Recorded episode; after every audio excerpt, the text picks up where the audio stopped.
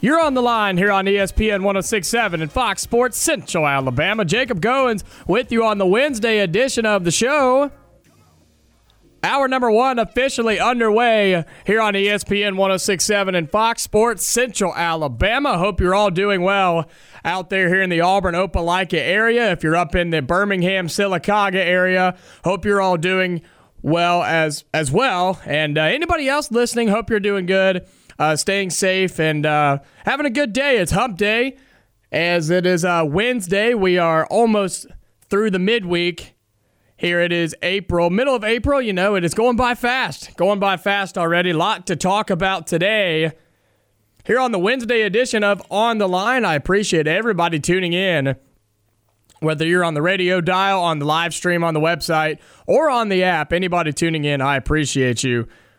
A little bit of a uh, frantic start, but we are here. Don't you worry. We're here. So if you want to call in anything on your mind going on in the sporting world, I want to hear from you. 334 321 1390 or toll free at 888 382 7502. Whatever you want to talk about, if it's the NBA, if it's Auburn, football, basketball, baseball, softball, golf, anything on your mind I want to hear from you. Give me a call. We'll talk about it. 334 321 1390 or toll free at 888 382 7502. I want to start off today with the play in games that happened last night in the NBA. Of course, I talked about it yesterday here on the show. And two games yesterday went down in the NBA. Of course, the winners of these play in games get into the playoffs. That's what the play in games are for, uh, with the NBA having a new format to get into the postseason instead of it just being one through eight. It's now one through six, with seven, eight, nine, and 10 seeds now having a, a, so called play in tournament. And, and it's not technically the playoffs. And I think this is kind of crazy. They talked about it last night on the broadcast how these play in games between the 7, 8, 9, and 10 seeds when they're playing each other to get into the playoffs, while they are they're not regular season games, but they're also not technically postseason games. And so anything that happens in these games is kind of in its own little record book, if you will, where if you, let's say you break the playoff game scoring record in one of these play in games, it's not actually a playoff record and it's not a playoff victory. It's not considered a playoff game, but it's also not a regular season game. So I think that's kind of weird.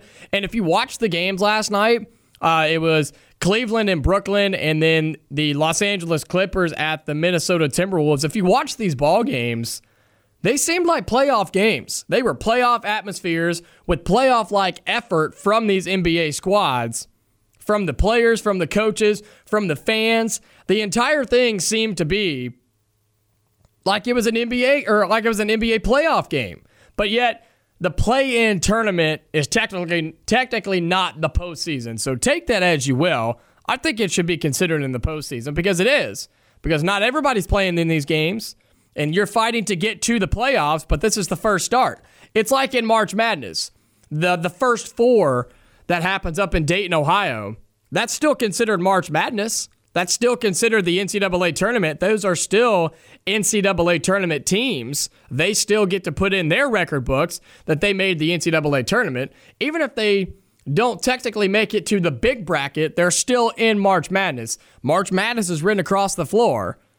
So that is still considered the NCAA tournament. And so I think that the play in games for the NBA should be considered part of the playoffs because it is. Because you have to earn the right as a 7, 8, 9, or 10 seed to get into the play in games to try to get into the playoffs. So I still think it should be considered playoff basketball, but it was not.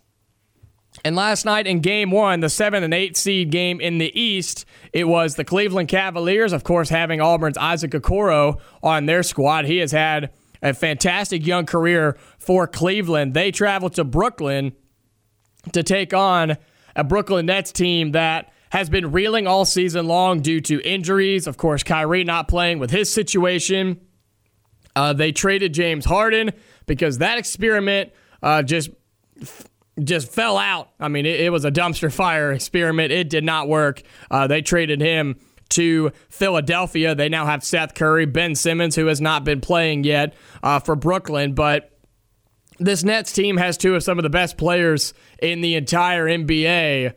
Kevin Durant and Kyrie Irving, those two guys just are just some of the best players you will ever see play the game of basketball, and they did so last night as the Brooklyn Nets they beat Cleveland 115 to 108. They advance into the playoffs. They will be the seventh seed to face off against the Boston Celtics. What a fantastic series that's going to be uh, if you're an NBA fan and if you're a Brooklyn or a Boston fan.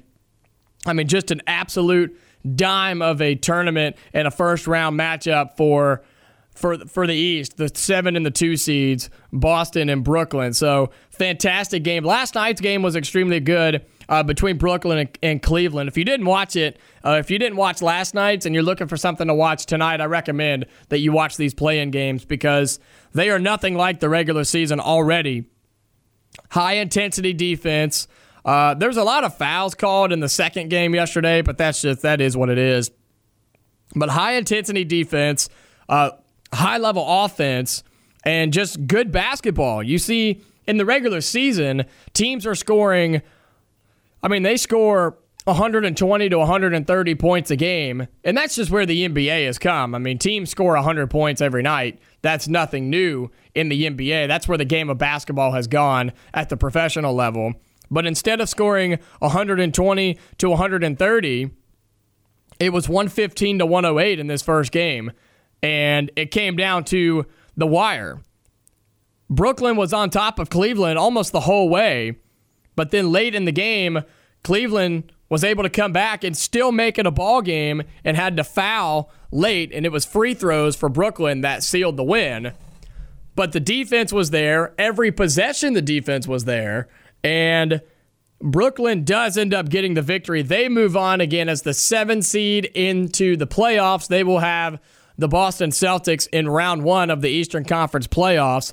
Cleveland, as the so called eight seed in this play in tournament, they now have another chance to get in. They will actually get to come home. Cleveland gets to go back home as the Cavs will get to host the winner of tonight's game, Charlotte and, and Atlanta. So, Charlotte and Atlanta being the 9 and 10 seeds, they will play. Winner goes to play Cleveland in Cleveland tomorrow night. Loser goes home. And or maybe the, it may be Friday night. It may be Friday night. Uh, when that I think it will be. I think those games will be on Friday. So Charlotte and, and Atlanta play tonight. We'll preview that game here in a little bit but they will go and play Cleveland. That's 100%. Loser goes home. The winner will go and play Cleveland. And the winner of that matchup will become the eight seed in the playoffs. They will get the Miami Heat as the one seed in the Eastern Conference playoffs. The other game from last night was it was a barn burner. It was an absolute dime of a game. Minnesota Timberwolves hosting the Los Angeles Clippers. Final score Minnesota 109 to 104 over the Clippers. And in that first half, I watched more of this game than I did of the Nets and Cavaliers. I got home a little late from uh, calling Lee Scott baseball, so I caught the late end of the Nets and Cavs game. But I watched all of the Clippers and Timberwolves. The first half, Minnesota got in horrible foul trouble. Karl-Anthony Towns, of course, he is their absolute best player, uh, the dominant big man out of Kentucky. He got four fouls in the first half, and in the NBA if you don't know, you get six fouls in the NBA. You get five in college, but you do get six in the NBA. But they left him in after picking up two, and then they left him in after picking up three, and then he picked up a fourth, and then they finally said, okay, maybe we should take this guy out. So they finally take him out after getting his fourth foul. He was in foul trouble. Uh, more people were in foul trouble. Anthony Edwards, he didn't really have foul trouble. Russell had D'Angelo Russell had foul trouble. Patrick Beverley had foul trouble. And when you looked at it, this I mean, there was a good chance with all of the foul trouble and all of their players being on the bench at one point, their starters anyway being on the bench, there was a legitimate chance for this Clippers team with Paul George to run away with this game early and just never look back. But that didn't happen. That never happened. Minnesota was able to hang in, hang around, hang in the ball game. And with the defense, that's it literally was the defense last night in this game between Minnesota and LA. The defense kept Minnesota in it and just threw Paul George off enough because he's a fantastic player as it is, but they threw him off enough to where Minnesota was in the ball game and they continued to do so. Their players came back in the second half. Yes, they still had foul trouble, but they did what they had to do. The young superstar Anthony Edwards, of course, coming out of Georgia, he had one of his best games all season long. He scored 30 points, 10 of 21 shooting, 5 11 from deep, 5 of 6 from the free throw line. I mean, he did it all. He had four fouls as well but he picked him up as the game went on. And his hot shooting, especially from the three point line early, kept Minnesota in this ball game. They really did shut down LA. Paul George still got his points. He still got 34 points, but he shot 10 of 24, which is not great. He did shoot 6 of 12 from 3, which is good. But that's because he caught fire late. Uh, but Minnesota, they win. They beat LA. 109 to 104. They now move into the NBA playoffs. They are your seven seed in the Western Conference. They will have the Memphis Grizzlies as the two seed. That will be your matchup, the two and seven in the West. It is the Memphis Grizzlies and the Minnesota Timberwolves of uh, because of the result last night. And so what this means now is the Clippers will now go and play the winner of tonight's matchup San Antonio, the Spurs versus the New Orleans Pelicans. That game will be tonight. The winner of that will go to LA. The Clippers will go back home. So the winner of the Spurs and Pelicans will go to LA Friday night. They'll play that game. Winner gets into the playoffs as the eight seed. They will have to play the Phoenix Suns, and all the losers from here on out go home. So, NBA, I mean, it's playoff atmosphere right now. It's playoff basketball. Whether they consider it playoff basketball or not, it is playoff basketball. And I enjoy it. I really do. And I want to hear from you guys. Do you watch the NBA? Do you watch the playoffs? Why do you watch it? Why do you not watch it? Uh, are you kind of like me and you keep up with it during the regular season, but really watch it in the postseason? Uh, do you not watch it at all? I want to hear from you guys. I do. I want to. I want you to be a part of the show and call in and uh, give me your opinion about it. 334 321 1390 or toll free at 888 382 7502. Look, I'll, I'll admit to you guys, I've said it before and I'll say it again. The NBA regular season is just eh. Like it's eh, you know, it's eh, it's all right. It's okay. There's some good matchups, you know, especially on the weekends sometimes. Um, you can get like a Sunday afternoon game where, you know, Miami's going to Boston or something like that. You know, just a good matchup. Uh, the Warriors and the Lakers, you know, a good matchup where you can say, okay, I'll sit down and watch this. But the the intensity and the and the level of play is not very high in these regular season games. But it's like a switch is turned on when the playoffs come on, you would and you would say, "Well, yeah, I would hope so." And it is, it's true. Because now it actually means something. Most of these teams can just kind of, you know, dilly-dally around enough to make the playoffs and get where they want to be seeding wise, and then they can do it and turn it on in the postseason. And that's exactly what you're going to see in this NBA playoffs. I think look, I think that so far, with just the two games last night, I like the play in idea. It gives two more teams a chance to try to make their case and make the playoffs. Uh, it worked out really well in the East. I think I talked about this yesterday. It worked out really well in the East because all of the teams have an above 500 record. The two teams you're going to see tonight out of the West, the Spurs and the Pelicans, they're they're bad, folks. They are they're bad. They are not good. They are both at least 10 games under 500 which is not a playoff basketball team. That's just not that's not a playoff worthy team. And look, that's going to happen, especially when you adjust the rules to get more teams a chance at it. It was created for teams like in the East that you saw last night and tonight, especially tonight, two teams in Charlotte and Atlanta who are seven or eight games above 500 that say, hey, we deserve a chance too. And so that's why they did it. That's why the NBA created this system. But now, you know, you also have the, the flip side of the coin where the West is Well, now there's two teams that are 10 games under 500, and all they have to do is win two games, and they're going to get to the playoffs where they'll then get swept by the Phoenix Suns. Yeah, that's just kind of how it is. You can't get, it's not going to work out perfectly every time. And so it'll be just fine. It's going to be fine. I think the playoffs, and we'll, you know, we'll talk about this some, some more here in a little bit. The playoffs, I think this year have a really good chance to be really, really good in the NBA most of the teams, top to bottom, one through eight, that once it's solidified and once it is set in stone uh, by Saturday, I think all of the teams really do have a chance to make some noise and do some damage uh, in this NBA playoff. So, again, if you guys tune in, I want to hear about it. Who's your team? Why do you watch the NBA? Why do you not watch the NBA? I want to hear from both sides because I'm kind of down the middle. You know my you guys know my stance on it, and I want to hear from you guys 334-321-1390 or toll free at 888-382-7502. Let's go ahead and take our first break of the hour. We'll come back and uh, we'll have another segment. You're listening to On the Line.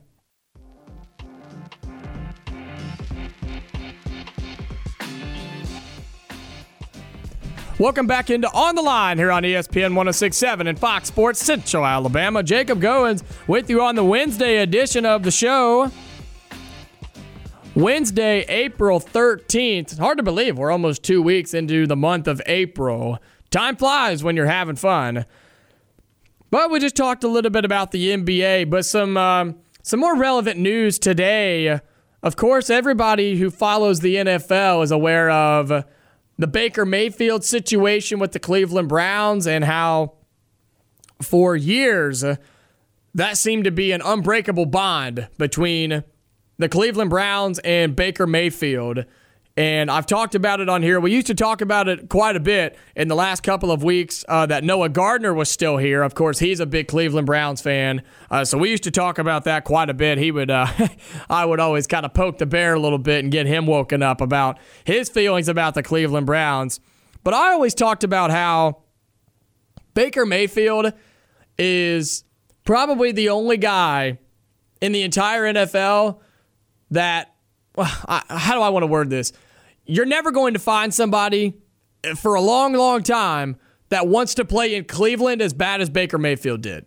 I think that's the best way to put that. And yeah, I think it's true. I mean, he truly wanted to be in Cleveland. He truly wanted to play for the Browns, try to win the Browns a Super Bowl, and he put his life on the line. He put his body on the line for that organization on numerous occasions. His entire body has been just beat up. I mean, just broken in half, it seems like. He's always hurt. He's always scrambling, but yet he comes back every single week, every season so far, and has wanted to be a Cleveland Brown. Obviously, now the Browns said, nah, we're good. See you later. And they're done. They don't want anything to do with him anymore. And Trevor, my show producer, was just telling me during the break about a podcast that Baker had done today where he came out and said um, the Browns told him one thing and then did another. And so, what I would take from that is in their meetings, the Browns said, or, you know, and again, this would be my assumption. Obviously, we don't know the details of what happened in the meeting, but based off of that, the assumption would be the Browns told him they want him there. We're going to take care of you, type thing. We want you to be our quarterback. Baker said, Yeah, that sounds good to me.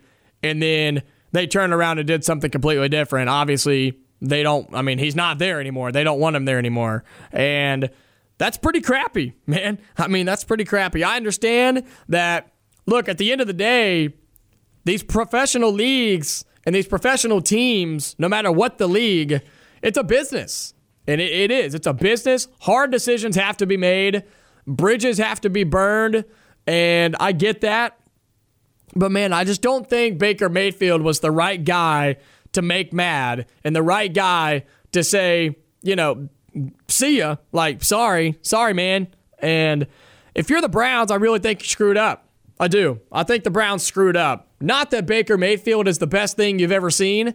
He is a solid quarterback, though. He's a solid quarterback. He's a top half quarterback in the league. I mean, that's 100%. He's a top half quarterback. There's 32 starting QBs. He's going to be in the top half. And the Browns letting him go. And if they did what he's saying they did, they told him one thing and then did another, that's pretty hurtful. That's pretty disrespectful to a guy who has done everything and has brought your franchise out of doomsday. And I mean, this franchise five, six, seven years ago was the laughing stock of the NFL. Remember the 0 and 16? I do. I do. I remember that. Do you remember when it was a joke when a player would get drafted to Cleveland? You say, well, there went his career. I do. I remember that. I remember because I lived in Ohio. I grew up up there. People, if you're a Cleveland Browns fan, it was embarrassing. You didn't tell people you were a Browns fan. You cheered for them secretly at your house in a closed bedroom door because you were a Browns fan and it was not something that you were happy to be or proud to be. But now, the narrative is completely flipped. Being a Browns fan is cool. And I get it that there's that's been the narrative and it's hard for people to see differently from the narrative. But look at the Browns. They're a legitimate team, they're a legitimate franchise. And I'm not saying they weren't then. Every team goes through a slump like that. You're seeing the, the Detroit Lions go through it right now. But the Browns now are relevant. They make the playoffs, or at least contend to make the playoffs. They have or have had studs across their roster. And guys want to go and play in Cleveland now. And the guy who wanted to do that the most was Baker Mayfield. The guy that you drafted to change your franchise was Baker Mayfield. And that's exactly what he did. And now this team is in the mix in the AFC North every single season, one of the most competitive divisions in football right now, with the Bengals, Steelers, Ravens, and the Browns. That's one of the most competitive divisions in all of football. And the Browns are in the mix. And the guy that you brought in to change that narrative, who did his job, who put his life on the line for you every single Sunday, put his body on the line for you every single game, and you told him, We want you to be here, we're going to take care of you, and then you don't? What does that say about the organization? And again, we don't know exactly what went down in those meetings. I mean, Baker may have misinterpreted they may have said one thing and done another. Who knows, right? Who knows the actual conversations that went down? It's only the people in the room. But I don't think Baker's going to come out and, Baker Mayfield, I don't think he's going to come out and say these things if they didn't happen. Because again, nobody wanted to be in Cleveland more than Baker Mayfield. And they told him, We want you to be here.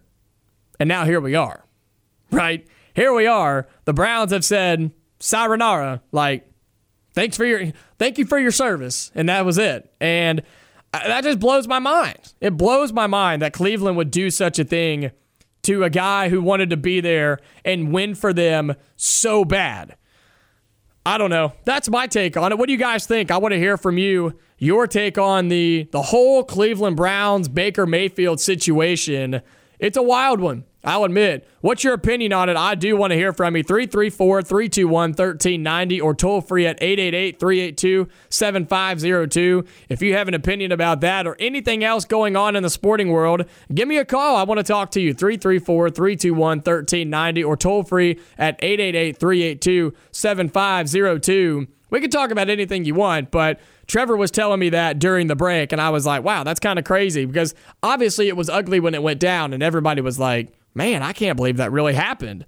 Um, but with him coming out and saying some things about Cleveland where they t- they said one thing and did another, that's pretty harsh. And, and and that hurts. That hurts, especially if you're a guy like Baker Mayfield who has done more than what was asked of him in Cleveland, and he has exceeded expectations. Again, I understand that Baker Mayfield is not going to be your Noah would kill me if for saying this. He's not here though, obviously. But if you're listening, Noah, I'm about to say something that's going to make you mad. I don't see him as a Super Bowl winning quarterback. He can be a franchise guy. He can take your team and make them good, make them consistently good.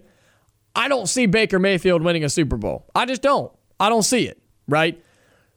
But he's a good guy to take a chance on, who can make your team better, to bring in guys to where then maybe Maybe he can win a Super Bowl. I don't think it'll happen, but it's a possibility. Look what he did with the Browns and look at the guys that the Browns brought in to put around him at the receiver position, at the running back position, and on the defensive side to give them support on that end as well. Baker Mayfield is a guy that people want to play with, and he's a guy that wants to win and win at the biggest stage and at the biggest level and win a Super Bowl. He wanted to do that in Cleveland, but obviously they didn't want that. They didn't want to do it with him. And whatever went down, I'm not saying he's 100% innocent because he may not be, right? He may not be. Who knows? But from the outside looking in, it doesn't look pretty on the on the side of Cleveland and the Browns organization. You let a guy go, and I just don't know if you're going to find anybody else that wants to be in Cleveland, Ohio, as bad as Baker Mayfield did. Let's take a break. 30 more minutes left of hour number one here on the line.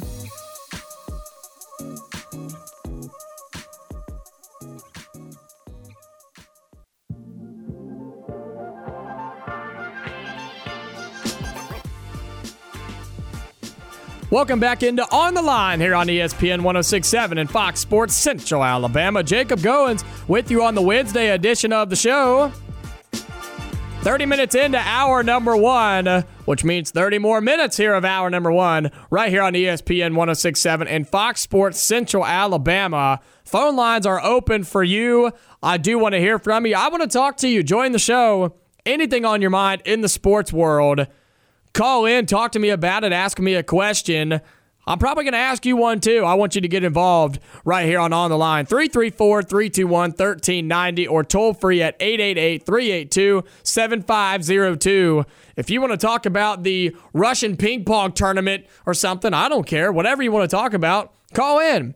And let's talk about it 334 321 1390 or toll free at 888 382 7502. One of the biggest names out of the college football transfer portal has finally committed today, as of this morning. He left the University of Southern California and he went to the University of Georgia. He played there, had a great short career, got hurt, got replaced, never saw the field again. He hits the transfer portal. Everybody's wondering where is where's he going to go? There were rumors about where he would go. Some rumors said Auburn. Most of them weren't that way, but some said Auburn. He finally decides, he calls up West Virginia this morning and says, I'm coming to town. It's JT Daniels, the, the star studded quarterback. Again, he started at Southern Cal, he came to Georgia, started out hot, got hurt, got replaced, and never saw the field again. He is transferring to West Virginia and he will be, I mean, more than likely will be the starter uh, for West Virginia uh, this coming up football season. Let's just look at it this way: the guy is a great quarterback. He's a fantastic quarterback, and he was at Georgia, and he was the man at Georgia. But then he got hurt and got replaced, and Stetson Bennett came in, and he was doing the exact same thing, and sometimes even better. And so Georgia and Kirby Smart said, well, we're not going to take this guy out because he's winning football games. And I think it was the right call. I understand that JT Daniels came there to be the starter. I understand that he had good games leading up to his injury. He came back. But once he came back, the new guy was doing the same thing. And so that was a tough decision for Georgia to have to make. Do you go back to the guy who started, or do you go and stick with the guy that's in right now who has momentum? And when you look at it and you decide what to do and what's going to be best, not just for that player, but for the entire team and the entire football program, I think Georgia made the right call. Obviously, they made the right call. They won the national championship. But when you look at it in season, mid season, what they had to do, yes, this guy was your starter, but he got hurt. And for the however many weeks it was, Stetson Bennett was your guy. He was your quarterback, and he had been winning football games.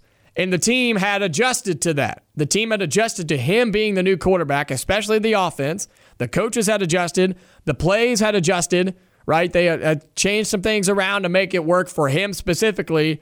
And this team was off and running. They looked extremely good coming down the stretch. And so, did you really want to alter that again and derail that again and have to restart again? I don't think so. And so I think Georgia made the right call. It sucks to have to lose JT Daniels like they did, but it worked out because they won the national championship, their first one in 40 something years. And yeah, you lose out on JT Daniels, but that's, I mean, that's a bullet you take a bite out of because you're now the national champions. And so JT Daniels transferred from Georgia. He was in the transfer portal for a while, but you heard some good things about him and the things he was doing uh, when he was transferring, him going to different schools and, and not even wanting to really visit the school. He wanted to watch film and start learning and, and learning the offense to see if it was going to be an offense he liked to play in, that he wanted to be a part of, and ultimately he chooses West Virginia. He will go to he'll go to West Virginia, be in the Big 12. He will play, I would assume he would be the starter. Uh, I'll be honest, I don't know who their quarterback situation is or what it looks like. So you don't, if you are JT Daniels and you go to West Virginia, you do not go there to be the backup. I will tell you that right now. So uh, JT Daniels going to West Virginia to be what uh, what would appear to be the starter uh, up there for West Virginia. There were some rumors of him possibly coming to Auburn. We talked about it a little bit on this show a while back. Again, he's been in the transfer portal for a while, uh, and there's nothing wrong with that. There's nothing wrong with with waiting and finding out exactly where you want to be and where you want to go. Uh, but we talked about what it would mean for Auburn if they had gotten JT Daniels. But once they went after Zach Calzada and got him, I think that was a 100% off the table. Um, so it would have been cool. I think he just has the one year remaining of eligibility. So, you know, what what is he wanting to do? I think this move from JT Daniels to go to West Virginia, let's just be honest. West Virginia is not going to compete and be a, a college football playoff national title contender. Okay, they're just that's just not going to happen. But I think JT Daniels went to a place like West Virginia who can ha- can have an, an air raid type offense and he can display himself and put his skills to the test and be seen from everywhere and maybe build some draft stock. That would be my prediction and what my assumption is of what he is doing and why he would choose somewhere like West Virginia. I think he would go to either the Pac 12 or the Big 12, where the offenses obviously are the dominant forces on the football field and on the football team, uh, where the quarterbacks are expected to step back and, and throw it and air it out to star studded receivers, have solid offensive lines, and be able to really show yourself at how good of a quarterback you can be. So I think that's why JT Daniels made this decision. He's going to go to West Virginia. He's going to throw for a ton of yards. He's going to have a ton of touchdowns. Okay. But this team, I mean, they're not going to be great. They may be solid. And you probably will be with JT Daniels at the helm. But there's not as much talent for West Virginia as there are for Georgia or even USC at this point. So again, I think he goes there to show off his NFL style talent develop just a little bit more, put the icing on the cake, and then try to go pro if that's still his goal. So, uh, what were your reactions to JT Daniels transferring to West Virginia? Where'd you see? Where did you want to see him go? Uh, did you have a preference, or did you even forget he was in the transfer portal? Because at times I forgot too because he was in it for so long. Uh, I want to hear from you guys 334 321 1390 or toll free at 888 382 7502. Your reactions to JT Daniels going to West Virginia it's not, it wasn't like groundbreaking news that he was going to West Virginia. You were like, really? Like West Virginia? Why? You know? But it is a big deal because of how good JT Daniels is and how dominant he is and how skilled he is at the quarterback position and what he can do for a program. He takes West Virginia from a mediocre team to a team that is dangerous and can beat some teams in the Big 12. And so yeah, you're not going to be too worried about West Virginia, but the eyes will be on JT Daniels. He will be the star of that football team. He will be one of the best quarterbacks in the Big 12, and he's going to go and, and do his thing. And so, you know, good for him. I know a lot of Auburn fans are big fans of him uh, just because he played at Georgia. That's That seems to be how it goes around here uh, in the Auburn area. But JT Daniels transferring to West Virginia. Auburn does not get him, but again, I just don't. I mean, they don't. I don't think they were even. They may have reached out just to see, maybe put out a feeler of, hey, are you even interested in this thing? But I don't think it went very far. So, what does this mean? Um, JT Daniels, again, he's going to go and develop and show off his talent, try to go pro. West Virginia will be somewhat of a threat in the Big 12 not a threat for, you know, not a threat for a, a playoff berth or a national title, but you're just going to see you're going to see a lot of highlights from JT Daniels, a lot of yards, a lot of stats for him uh, at West Virginia. So good for him. He is now out of the portal. One down and about 1,200 to go out of the transfer portal. It has just exploded uh, here in the offseason. Auburn looking to attack the transfer portal a little bit as well. Uh, they still have some holes that they need to fill or would like to fill from the transfer portal. That is a year round business now in college athletics, the transfer portal is. Uh, I've talked to some coaches at Auburn specifically about their process of what it means to be involved in the transfer portal and how they go and look at the transfer portal. They say it's an everyday battle. It is an everyday process to look at the transfer portal, see who's there, reach out to players that are in there, work with them, build relationships. I mean, they have talked about it as a every single day full-time position. I mean, most of these programs now have literally hired people to just do the transfer portal, just work on the transfer portal. Assistant coaches have been designated to just look at the transfer portal. That's their job. And that's how college athletics has changed. That's how it's changed over just the last few years. And especially still with the one time transfer rules still in effect and still in place with a lot of these athletes, I think it's going to be even crazier. Eventually, I think it, I'd say it could slow down, but once you add in the NIL to everything, I mean, college athletics, man, they have just changed. I mean, drastically over the last three to four years. And I don't think it's done changing. But here's what I here's when I think about it and I try to think about what it's going to look like, let's say five years from now, okay? Five years from now, I think between now and that five year period, you're going to still see a lot more changes. You're still going to see a lot more players enter and come out of the transfer portal and go to different schools and sign big NIL deals. NIL is it's its own different ballgame, but they're both tied in together, right? And so between now and a five year period that I'm looking at, I think you're going to still see a lot of changes, a lot more craziness, a lot more negativity come out of it as well, a lot more players use the portal to their advantage. But then what my hope is, and I could be completely wrong, it may never do this.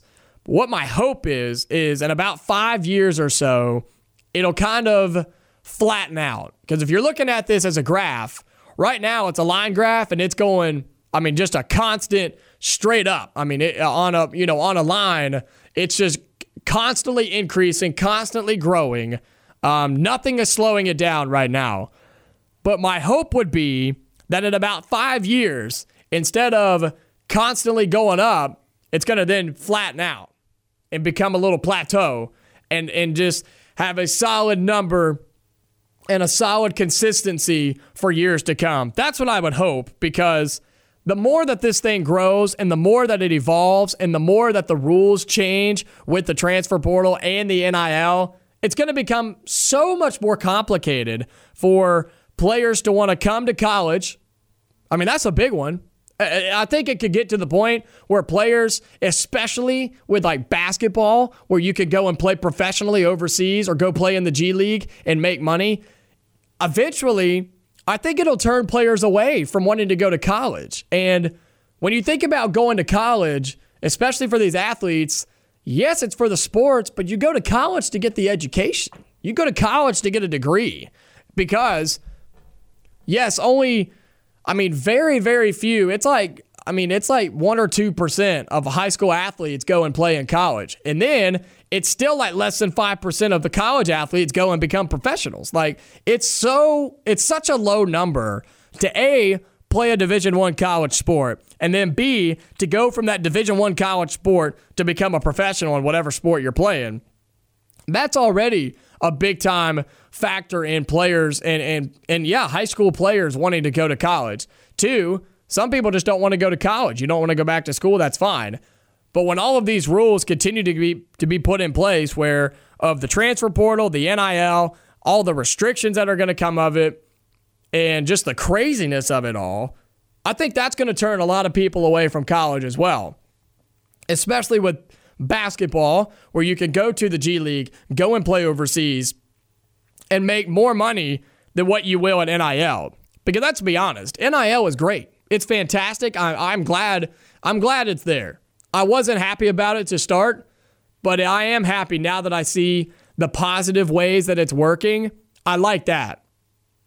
But the negatives are, are kind of bad too. But just the NIL as a whole, when you look at it, it's the biggest of the big names that make big time money. Suni Lee at Auburn makes a ridiculous amount of money. She's also a worldwide phenomenon, a superstar, an Olympian. She makes more money than she knows what to do with. But your random tight end for Auburn yeah, he may have a, an NIL deal with a chicken finger place, and they may be paying him a couple hundred bucks a month, which is great. That's fine. He can do whatever he wants. But I'm saying, take basketball, for example. A player can just say, eh, I don't want to go to college. To heck with that. Let's go to the G League if I'm good enough, and let's make $100,000 a year, play some good basketball, and then go to the NBA. And so, my point is with the transfer portal and the NIL, they're intertwined. Don't let that don't let anybody tell you they're not because they are. They go hand in hand. They're only going to get crazier, but something's going to have to be done. Restrictions are going to have to come from this because it can't keep out it can't keep getting out of control because eventually it will. Eventually it will get out of control. And you want to know who says something along those lines? Think about and listen to what Nick Saban has to say. Look at what Nick Saban, the the the highest level in all of college football, the highest respected guy in the entire NCAA football world, he has that kind of that same opinion. Uh, there was a quote, and he said that um, he says the NIL and the transfer portal rules create a quote situation where you can basically buy players, and you can. That's what we've gotten to, because with transfer portal and NIL if you go one place and it doesn't work out and you say, ah, I'm going to go somewhere else, another school can swoop in and say, well, we have X amount of dollars if you come here. Well, we have X amount of dollars if you come here. We'll get you this if you come here. That's going down a really, really bad road. And this is why I didn't want it in the first place. There's some goods to it, but I think there's a lot more bads way on down the road. And if something doesn't get done, it's going to get really ugly. And college sports, as we know it, are going to be gone. And it's going to be a smaller version of professional sports. That's not what I want to see. There's a major difference in professional and college sports. And I want that line to be drawn because it's going to have to be. Because if not, it's just going to all intertwine. Let's take a break. We'll wrap up hour number one. You're listening to On the Line.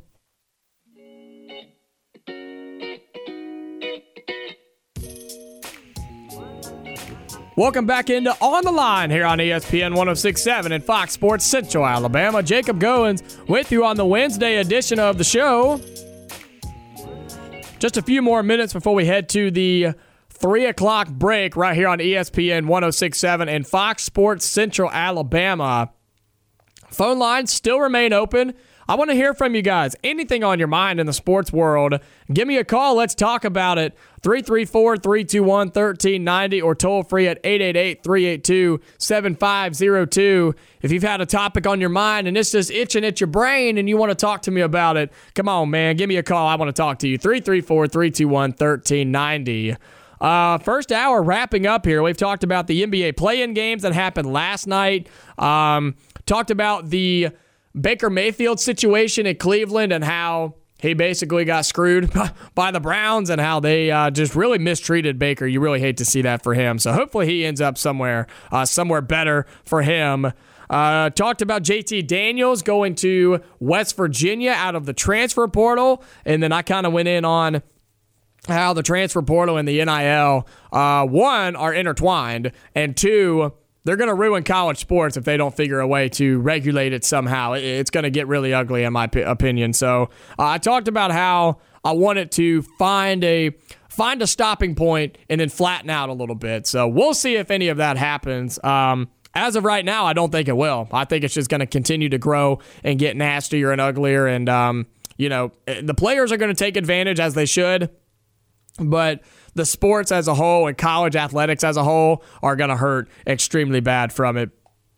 Auburn baseball, they did win last night. I haven't just ignored it. They did win last night. Uh, stick around in hour number two uh, at 3.30. I have Elizabeth Keen. She is the Mississippi State Bulldogs Sports Illustrated writer. She will be on at 3:30 to talk about uh, the Mississippi State Bulldogs and preview the series this weekend as Auburn and Mississippi State battle it out on the baseball diamond starting tomorrow. They play Thursday, Friday, Saturday, of course, Easter being this Sunday. So she will be on at 3:30 to talk about Mississippi State. Uh, tell us about the Bulldogs and what to expect this weekend as Auburn travels to Starkville. Hour number one officially in the books. It's been a good one. It's been a quick first hour. Make sure you stick around. Hour number two coming up right here. You're listening to On the Line.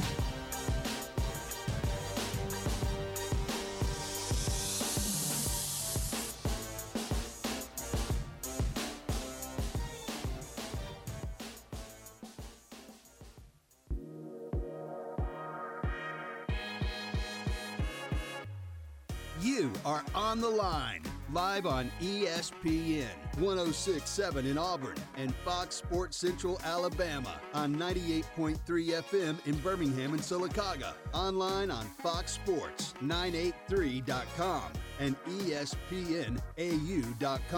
Call in at 334 321 1390 or toll free at 888 382 7502. You're on the line here on ESPN 1067 and Fox Sports Central Alabama. Jacob Goins with you on the Wednesday edition of the show. Hour number one officially in the books. Hour number two officially underway right here on ESPN 1067 and Fox Sports Central Alabama. Hope you're all doing well out there in the Auburn Opelika area across the state of Alabama and anyone else listening to the show. I appreciate you tuning in. Hope everybody's doing well, staying safe. Of course, here in the Auburn area, overcast skies today. Don't you worry, it's going to rain tomorrow. Don't you worry, the spring here, uh, we've gotten a few days without the rain, but it is coming. It's supposed to rain overnight and through the morning tomorrow. So, I mean, I'm over it, man. I'm over it. I'm over the rain.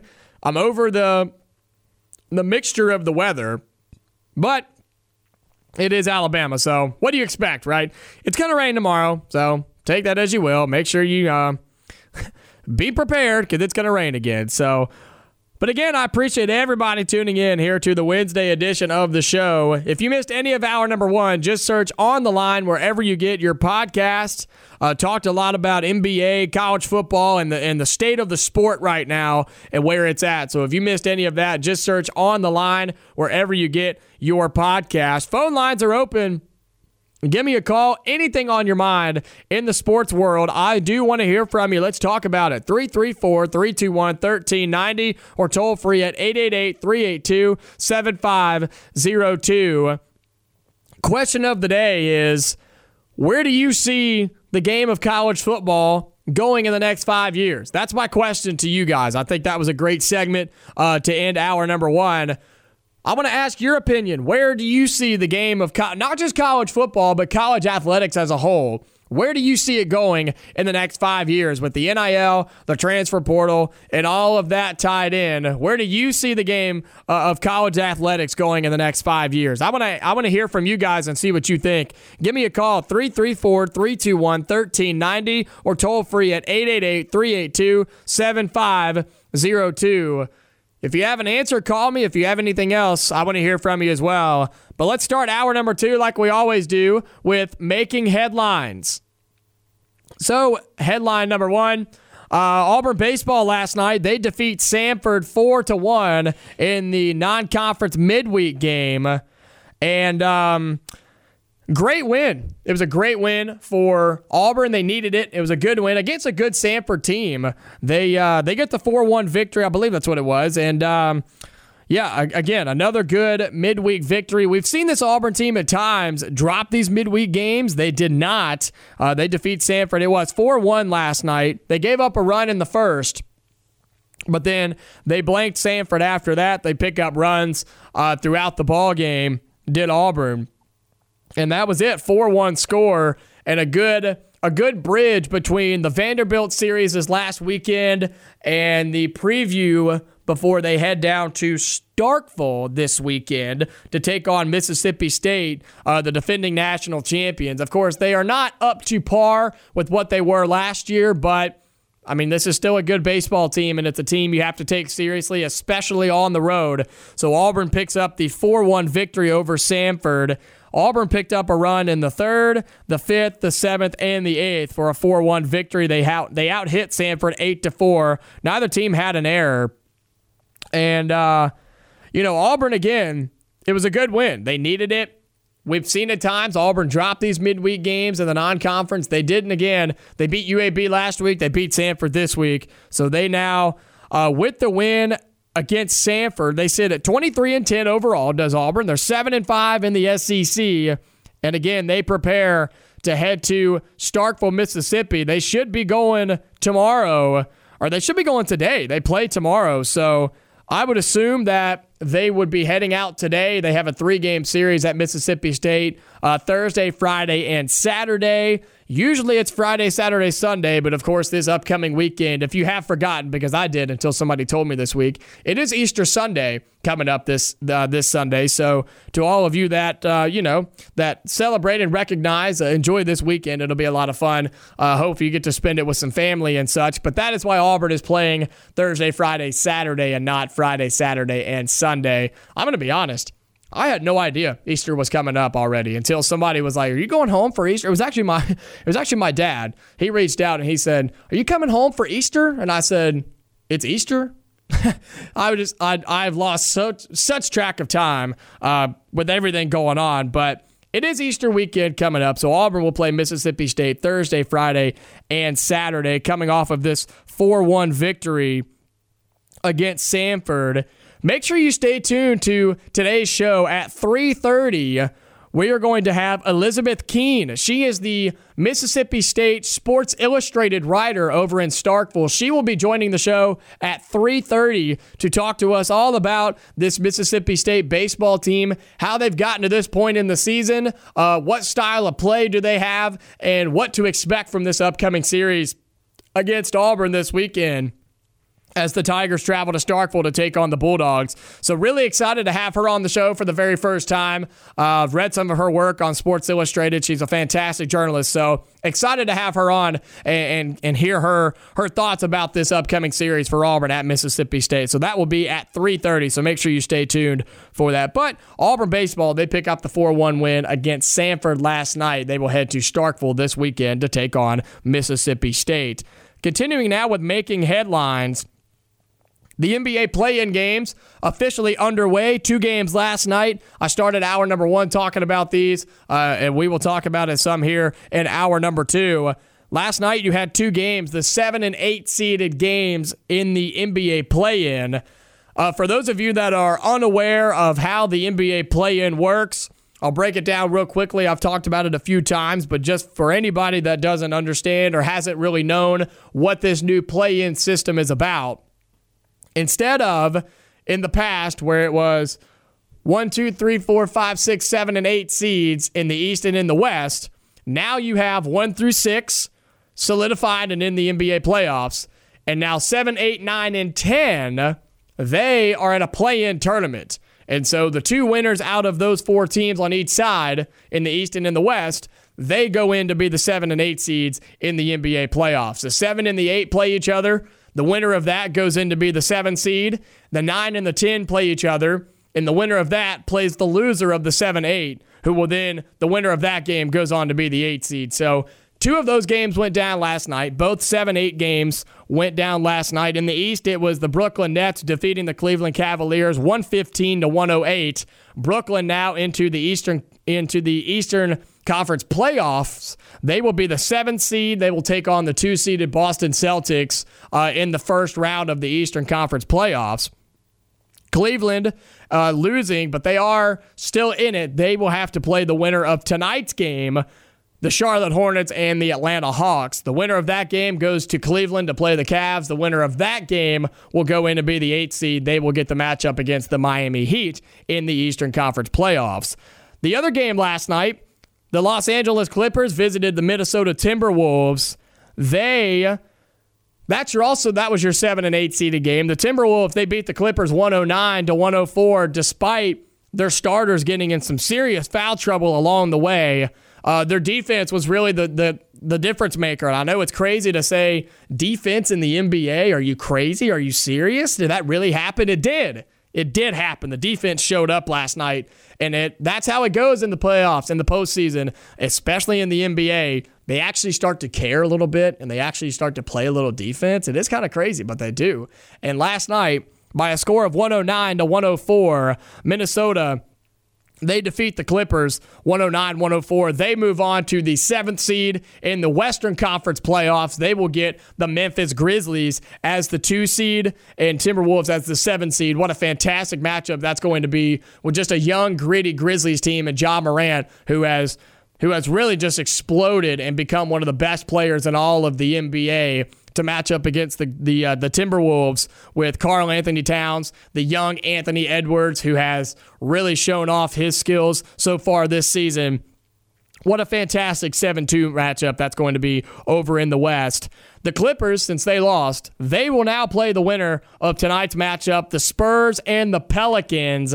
Both of those teams, 10 or games or more below 500. The winner of that game tonight They'll travel to LA, take on the Clippers. Winner of that game goes on to be the eighth seed, and their uh, their their welcoming gift to the playoffs is the best team in the league, the Phoenix Suns, who are the best team in the league by about eight games. So that's what's at stake in the NBA playoffs and in the NBA play-in games going on around the league.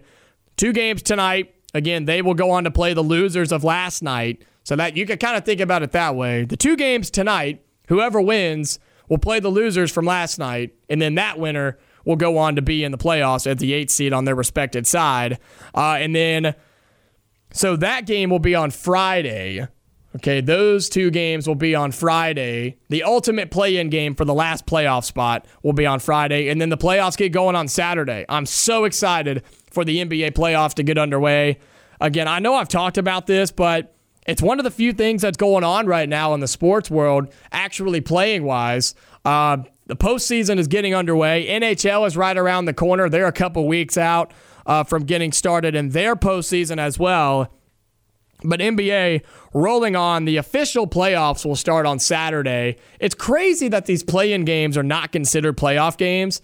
Uh, this does not count as playoff experience. This does not count as playoff numbers for any of these teams and these players. I think that's ridiculous. If you watched last night's games and you watched how the arenas reacted and you watched how the teams reacted at Minnesota Timberwolves, they treated it like it was a playoff game. And it, I mean, and I think it was. I consider it a playoff game. So whether the stats in the history books say it was or not, yeah, whatever.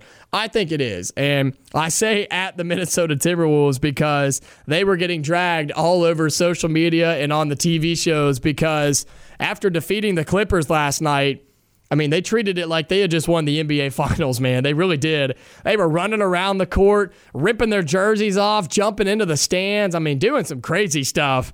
You know, credit to them. They won the ball game in a, in a tough game uh, on their home floor. They were celebrating. They're in the playoffs. I get that. That's totally fine. But it did seem to be a little bit over the top when it comes to what was really at stake and how they just, all they did was win a playing game. They didn't even win a series. Now they won that game just to get to the playoffs. And so uh, I just thought it was funny, man. You can't you can't harp on people for celebrating because they did win an important game, but they were treating it like they had just won the NBA finals and all they did was get into the playoffs. So take that as you will, but again, the Timberwolves, you're in, and you get the Memphis Grizzlies. Going to be a fantastic series. Uh, on the Eastern side, with Brooklyn winning last night, they match up with the Boston Celtics. Holy smokes. What an absolute I mean just a dime of a of a series we're going to have in the East.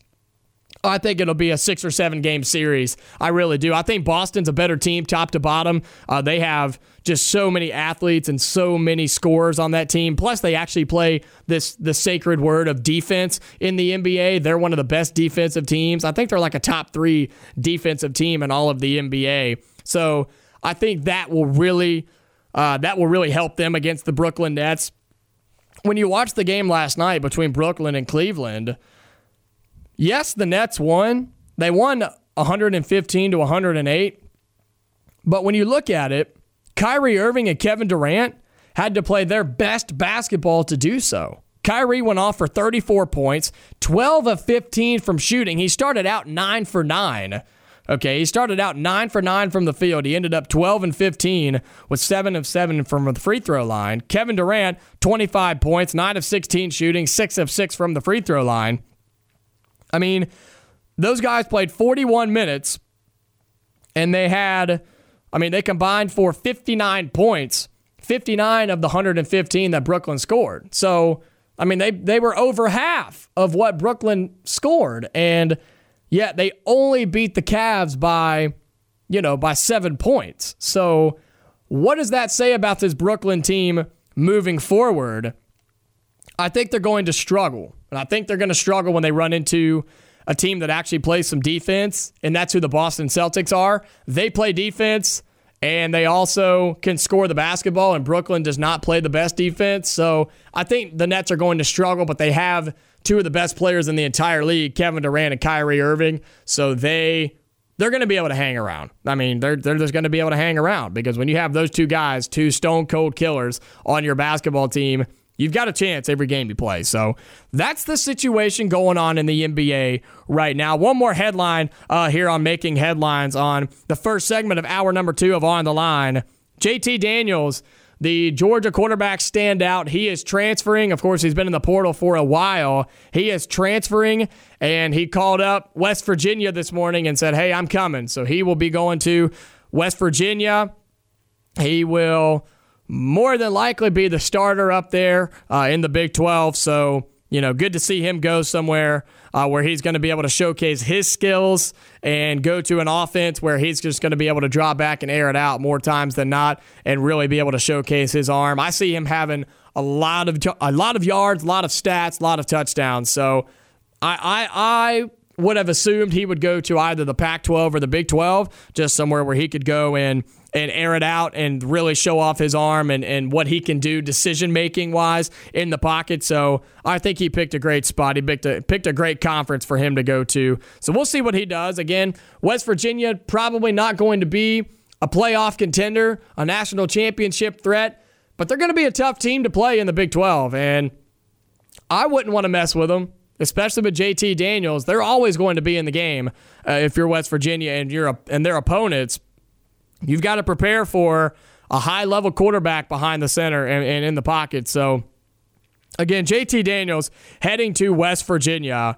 He's been in the portal for a while. He got replaced at Georgia after getting hurt and never saw the field again. And he is now heading to West Virginia as a transfer quarterback for this upcoming season. Phone lines are open 334 321 1390 or toll free at 888 382 7502. I'd love for you to join the show. Come in, talk to me. Anything on your mind. I want to hear from you. Anything from making headlines, something else that I haven't talked about, and you want to hear, you know, you want to talk about it and bring it up, please do. I want to hear from you. 334 321 1390 or toll free at 888 382 7502. Trevor, my show producer, let's take a break. We'll come back and we'll have a few more minutes before the bottom of the hour. You're listening to On the Line.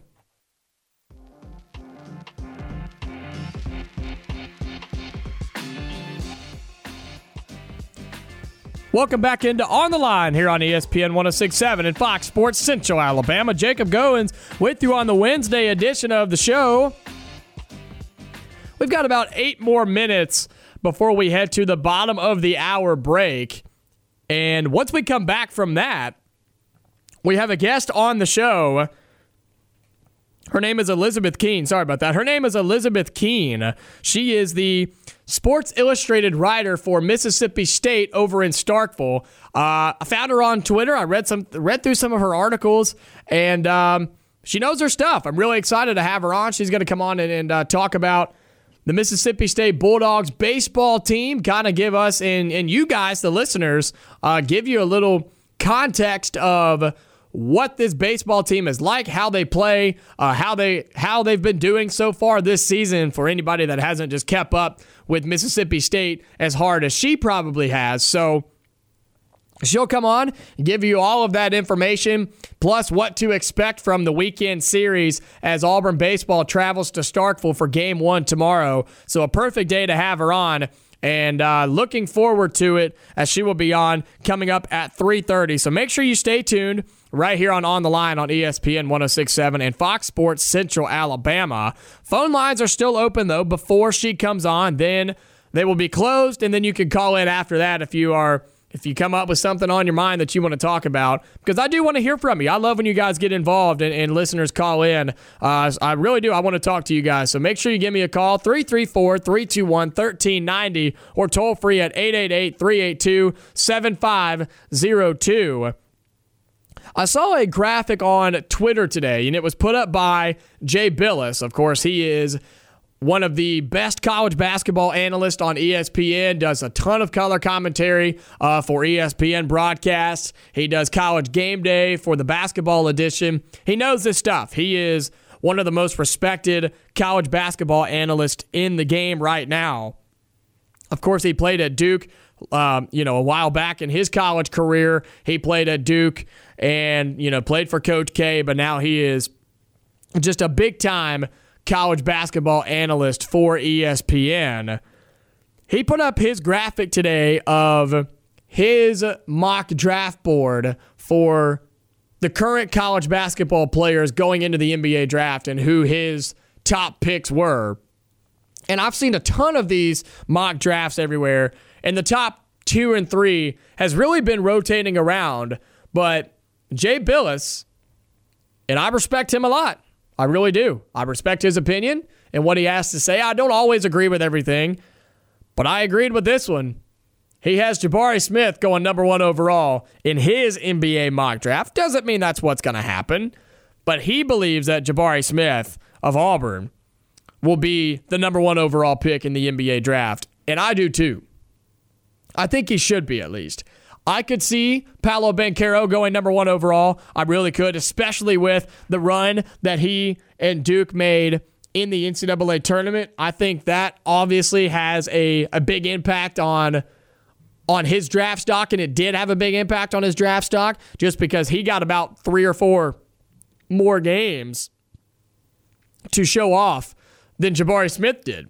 And that's just that's what the draft, you know, people see. That's what the NBA teams see. They got to see him do more damage in the in the NCAA tournament. But when you really look at it, they're two different players. And I've talked about this before. There are two different players. And of course, the NBA draft is not until uh, June. I think it's late June, maybe like the 28th or something, 22nd, something like that. Um, so it's not until then. It's not until late June. But um, it's still fun to talk about who we think is going to go number one. And it still has to do with what teams are looking for. It depends on if if this certain team is looking for a Jabari Smith type player, or are you looking for a Paolo Banchero type player? Are you looking for a Chet Holmgren type player? Because all three of those guys, and that's what makes this top three so unique, is all three of them are different types of players. Chet Holmgren, of course, he is the the unbelievably tall and athletic big man who can shoot, but I think can be developed. I think he has a smooth stroke, and obviously his height will get him places in the NBA. He's kind of the same situation as Walker Kessler, though. I think he can definitely handle the basketball better than Walker can, but he's going to have to put on a little bit of meat and be able to step out and shoot the three. But I think he has that potential more than Walker Kessler does. But he's going to the draft, too. And of course, he has a late first round projection right now. You look at Paolo Banchero, he is more of your put your shoulder down, put the ball on the floor and let's try to get to the rack and finish hard at the rim through contact, get to the free throw line. Uh, can pull up when he needs to, shoot off the dribble uh, at times, you know, catch and shoot type player. But he is your more physical, you know, downhill type of basketball player, bulldozes his way in to the lane, bully basketball, if you will. That is Paolo, Banchero's type of basketball. But he can knock down the jumper when he needs to, which is big time for a player like him if he gets shut down going to the basket or just, you know, stop, pull up, and knock it down from the mid range. That is your Paolo Banchero type player. And then, of course, most of the listeners here, you all know what type of player Jabari Smith is catch and shoot, give him the basketball, get out of the way, let him go one on one, and he's just going to pull up and shoot it straight over you. Doesn't matter how tall you are, doesn't matter how close you are defending him, he's just going to pull up and bury it right in your mouth. And he's going to talk some smack on the way back down the floor. That's what Jabari Smith gives you uh, if you're an NBA team. He gives you just a pure shooting stroke, but I think he's going to have to develop more of a game. If you could combine for the perfect player, if you could combine Jabari and Paolo Banchero, that would be dirty because Jabari Smith's comparison right now, early comparison, is those is the likes of Kevin Durant. And Kevin Durant is one of the best shooters in all of, of basketball, one of the best shooters to ever live. The guy has just this purest, smoothest stroke you're ever going to see. But when he has to, he can put the ball on the floor and get to the rack. He can finish through contact. He can drive around somebody, get around a defender, make a play for himself. And Jabari Smith just isn't doing that. He didn't do that this year. Every now and then, every now and then, but he's not making plays for himself. Jabari, he wants to get isolated on one side of the floor at the high post, maybe in the short mid range, and he wants everybody else to get out of the way so he can shoot over somebody. That's not going to work in the NBA. And you saw where that weakness comes in and where the weakness of that style of play is when you're when you have an off shooting night. We saw Jabari have multiple off nights shooting the basketball, and that happens. But when you're not shooting the ball well, physically shooting like shooting jump shots, you have to be able to score in other ways. Put the ball on the floor, go to the rack, and he's such a good shooter and he's such a consistent shooter that free throws will be his best friend in the NBA. He's one of the best free throw shooters when he's when he, you know, gets his feet set, takes his time, takes a deep breath. When he does all that, it's literally nothing but net. Nothing but net.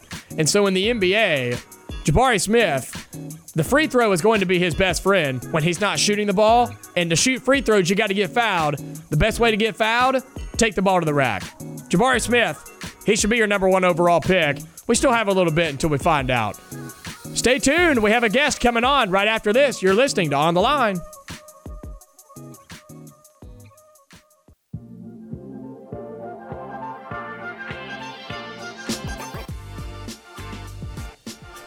Welcome back into On the Line here on ESPN 1067 and Fox Sports Central Alabama. Jacob Goins with you on the Wednesday edition of the show. 30 more minutes left on the Wednesday edition of On the Line. I appreciate everybody tuning in here on ESPN 1067 and Fox Sports Central Alabama. We've held off talking about Auburn baseball long enough, but we've got to talk about their opponent as they travel to Mississippi State this weekend. We have a new guest on the show, and I'm excited to hear from her for the first time. Elizabeth Keen, the Sports Illustrated writer for Mississippi State over in Starkville. Elizabeth, welcome in.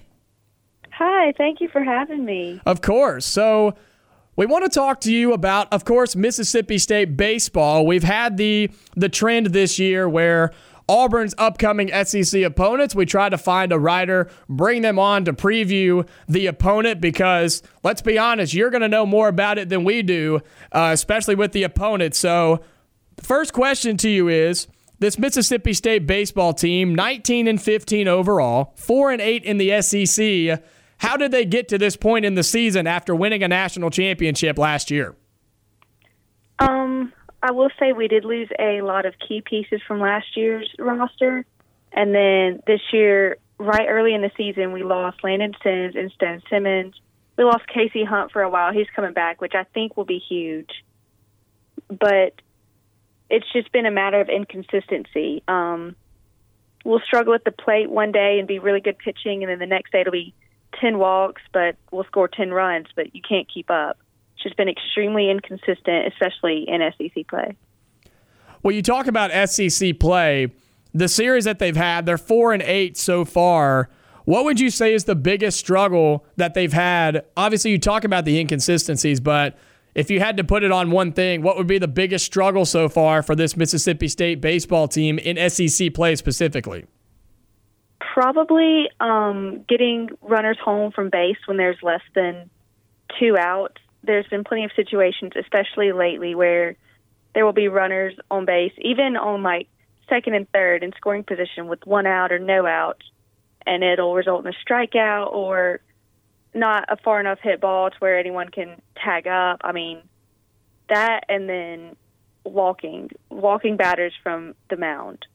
Our pitchers have just that's something they've really struggled with, especially one of our weekend starters who will not be starting this weekend talking to Elizabeth Keen, the Sports Illustrated writer for Mississippi State, having her on to preview uh, the series this weekend as Auburn baseball travels to Mississippi State. This team coming off of getting swept at home against LSU 2 5, 3 4, and 3 13. That was your final scores for this Mississippi State team at home against LSU. What happened in that series for Mississippi State? Friday night was a complete collapse. We had the two to one lead, two outs, bottom of the ninth, two strikes, and our pitcher was um, a guy named Jackson Fristoe. He's been pretty good at points and then pretty bad at other points, and he had been playing really well for the few innings he'd been in. And then all of a sudden, he had two strikes and two outs, nobody on. Simple out would have won the first game, and he collapsed he started walking guys, hitting guys, and they ultimately got four runs with one out left in the inning. And we just simply couldn't score on them. Saturday gave up a three run home run early in the first inning, pulled our starting pitcher from there, and then held them to one run from there. But then when we getting get in scoring position with one out or even no outs, it would be a strikeout, a strikeout, another strikeout. It was really bad on the um, really both sides that day. Then Sunday, I just I don't even know about that one. The starting pitcher, Cade Smith, did not have the best day, which is kind of unusual for him. But I guess every pitcher is going to have a bad day from time to time, and they just kind of slipped away. And from there, it was just over with talking to Elizabeth Keen, the Sports Illustrated writer for the Mississippi State Bulldogs over in Starkville, looking at that Sunday game for Mississippi State in that LSU matchup where they lost 13 to 3. Seems like that's one of those games where it, you know, we talk about it all the time. It's baseball, and those games happen. You know, Auburn dropped a game against Vanderbilt last weekend. They gave up 19 runs. Uh, those games kind of just happen. And so moving into the series coming up this weekend, before we ask you what your preview is between Auburn and Mississippi State, what is the style of play for this Mississippi State baseball team up to this point in the season? Believe it or not, um, there's been a lot of adjustments pitching wise and defensively wise, so I don't think everything's really been completely figured out. Um, offensively, definitely more of a home run team than we have been in the past. Maybe last two years, I'd say struggling to get base hits, but the do the runs we do get normally come from hitting one out of the park, which is not ideal in most situations. And so now that they have Auburn coming to town, what is the what's the initial scouting report on Auburn as they come to Starkville for a three game series starting tomorrow? Um, I'd say this is a must win for us. I think the guy y'all refer to, Sonny D. I mean, he's pretty infamous now. He's going to be a big guy to watch out for for y'all. As for us, we've made some changes yesterday. Um, we struggled a lot at center field, having someone who can get good at bats. Great defense, but not very good at bats. So we moved our third baseman, Cameron James, out to center field yesterday. Put in Slate Alford, who's a freshman. Um, he's a hard hitter, but he is young. I imagine we'll roll with that again tomorrow. And then pitching wise, we have Preston Johnson and Cade Smith still coming up. And then Lemonis said last night in our press conference after UAB that TBA will be back on the mound. We will not have Stinnett starting this weekend. I imagine it'll be Brandon Smith, though. So, talking to Elizabeth Keen, the Sports Illustrated writer for the Mississippi State Bulldogs, What's the expectation? What's the feel around this baseball program for Mississippi State? Uh, as it seems like they're reeling a little bit as of late. What's their What's the mindset coming into this Auburn series this weekend in Starkville? It's a must win. It really is. Um, I think the postseason grip is starting to slip away, whether we want to admit it or not. Um, different project- projections. Some have us in as a third or fourth seed, and then others don't even have us making it to the NCAA tournament this year. We've got to start getting SEC wins. We cannot slip to 410, 411. We need to get a series um, because, if I'm correct, we've lost three series so far this year, one of which is we've been swept. We've only won one, and we did not sweep that one. Well, it seems like you know, uh, with a team that's reeling like it is, this could be a series for Mississippi State coming home and, you know, or staying at home at least and having a good team like Auburn. This could be a team where you could kind of get your mojo back if you're Mississippi State. So it should be an exciting series. Uh, we want to say good luck to you covering the series this weekend. We appreciate Thank your you. time. Elizabeth, tell everybody where they can uh, keep up with you and your work as you cover Mississippi State for Sports Illustrated. You can keep up with me on the um, find my articles on the Sports Illustrated Mississippi State site, and I'm also pretty active on Twitter at Elizabeth F Keen K E E N. Well, great. Thank you so much. We appreciate your time. Have a great weekend, and I hope to talk to you soon. Yes, sir. Thank you so much. That was Elizabeth Keen of the Sports Illustrated for Mississippi State. She is one of their writers. She covers the Bulldogs over in Starkville, so we appreciate her and her time here on the Wednesday edition of On the Line.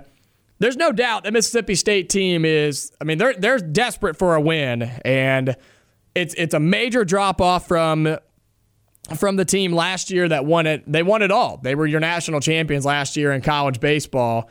This is a team that is struggling for SEC wins, not just series wins, just even single game wins in the SEC. And so, if you're Auburn and you're going on the road to a team like this, if you take Mississippi State off the jersey and off the uniform, and it's just a normal team, you are extremely excited and confident coming into this series, especially coming off a series win against Vanderbilt, your home place last weekend, and picking up the weekend or the uh, excuse me the midweeks the midweek game against Samford.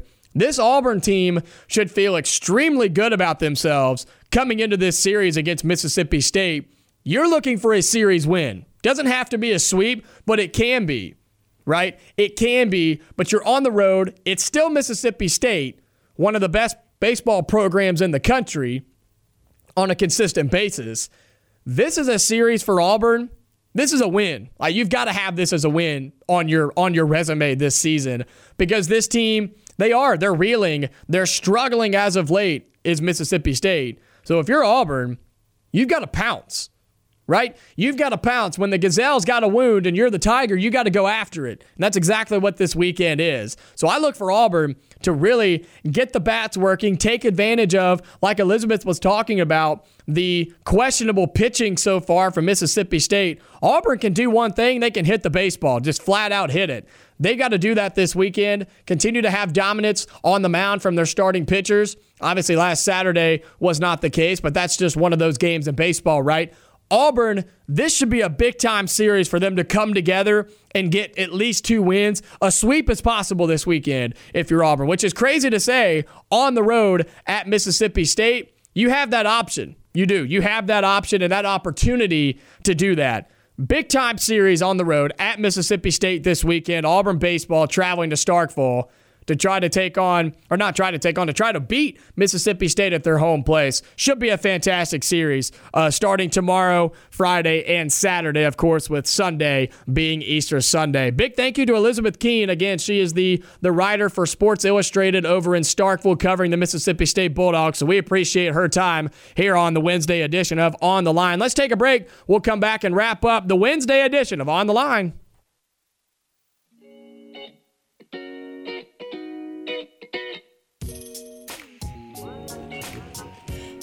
Welcome back into On the Line here on ESPN 1067 and Fox Sports Central Alabama.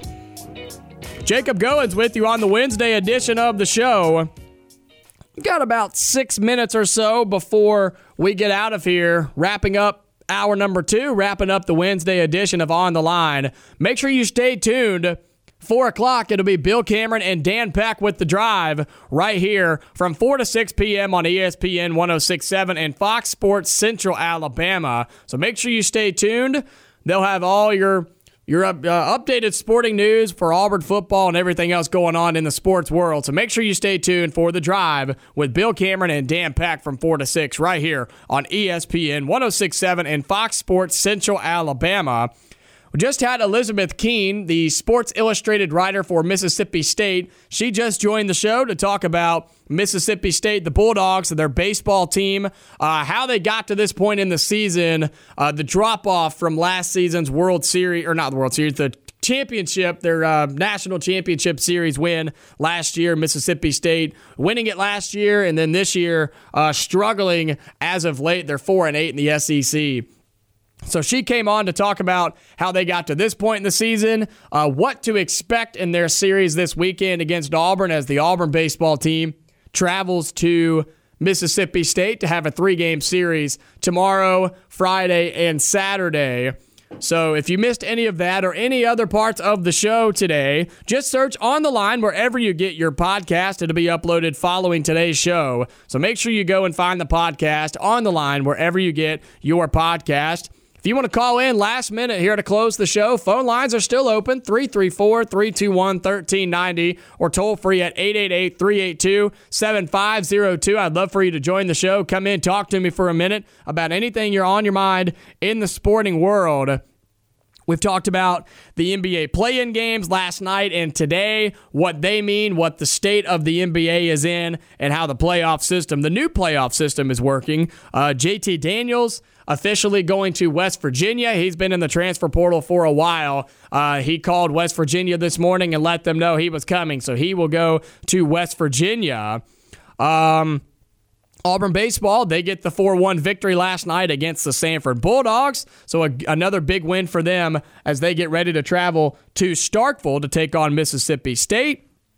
And again, uh, Jay Bilas has Jabari Smith as his number one overall pick in the NBA draft. So, that's a good sign if you're Auburn fans, especially if you're Auburn recruits, because now, I mean, Jabari is going to go top three, right? He's going to go top three, which would be the highest ever because Isaac Okoro went fifth in his NBA draft, which was insane, which was crazy. Not in the fact that he shouldn't have gone that high, the fact that I just didn't ever expect to see an Auburn basketball player go that high. He did. And so Jabari is, is more than likely going to overtake that record by Isaac Okoro. But Jay Bilas, of course, one of the most respected ESPN college basketball analysts that there is, he has Jabari going first overall in his mock draft. And then, of course, we had Elizabeth Keen on in the last segment talking about Mississippi State baseball. It's been a great show. It really has. So, again, if you missed any of it, just search on the line wherever you get your podcast. Final take for today on this Wednesday edition. We've got about three minutes here left of the show. Um, man, I'm trying to think of what my final take for today could be when it comes to. I'm going to go with the NBA. I know I've talked about it a lot. It is, in my opinion, it's the biggest thing going on right now because it's the playoffs. It's the beginning of the playoffs in the NBA. My final take is I think this year's NBA playoffs are going to be some of the best we've seen in a long time. I think the teams top to bottom on both sides in the East and in the West, I think I just think it's going to be great competition. You're looking at the East right now Miami, Milwaukee, Boston, Philadelphia, Toronto, Chicago, Brooklyn, and then either Cleveland, Atlanta, or Charlotte. Any of those teams can do some serious damage in the playoffs in the East. I think there's probably four or even five teams that could legitimately go to the NBA Finals Miami, Milwaukee, Boston, Philadelphia, and Brooklyn. Yes, Brooklyn, I think if they get hot, they have some of the best players in all the league Kevin Durant, Kyrie Irving. They can go and make all the way to the finals. And then on the West, Phoenix, Memphis, Golden State, Dallas, Utah, Denver, Minnesota and then more than likely the Clippers. And so from there, you've got three teams that I think can legitimately make a run in the playoffs Phoenix, Memphis, and Golden State. I think all of the series are going to be good. You're going to see very, very few sweeps. I think maybe one sweep the whole postseason. I think you're going to see one sweep and it's whoever Phoenix has to play in the first round. I think they're going to sweep whoever that is, unless they play the Clippers. They may not sweep the Clippers. So you may not even see a sweep. There's my final take.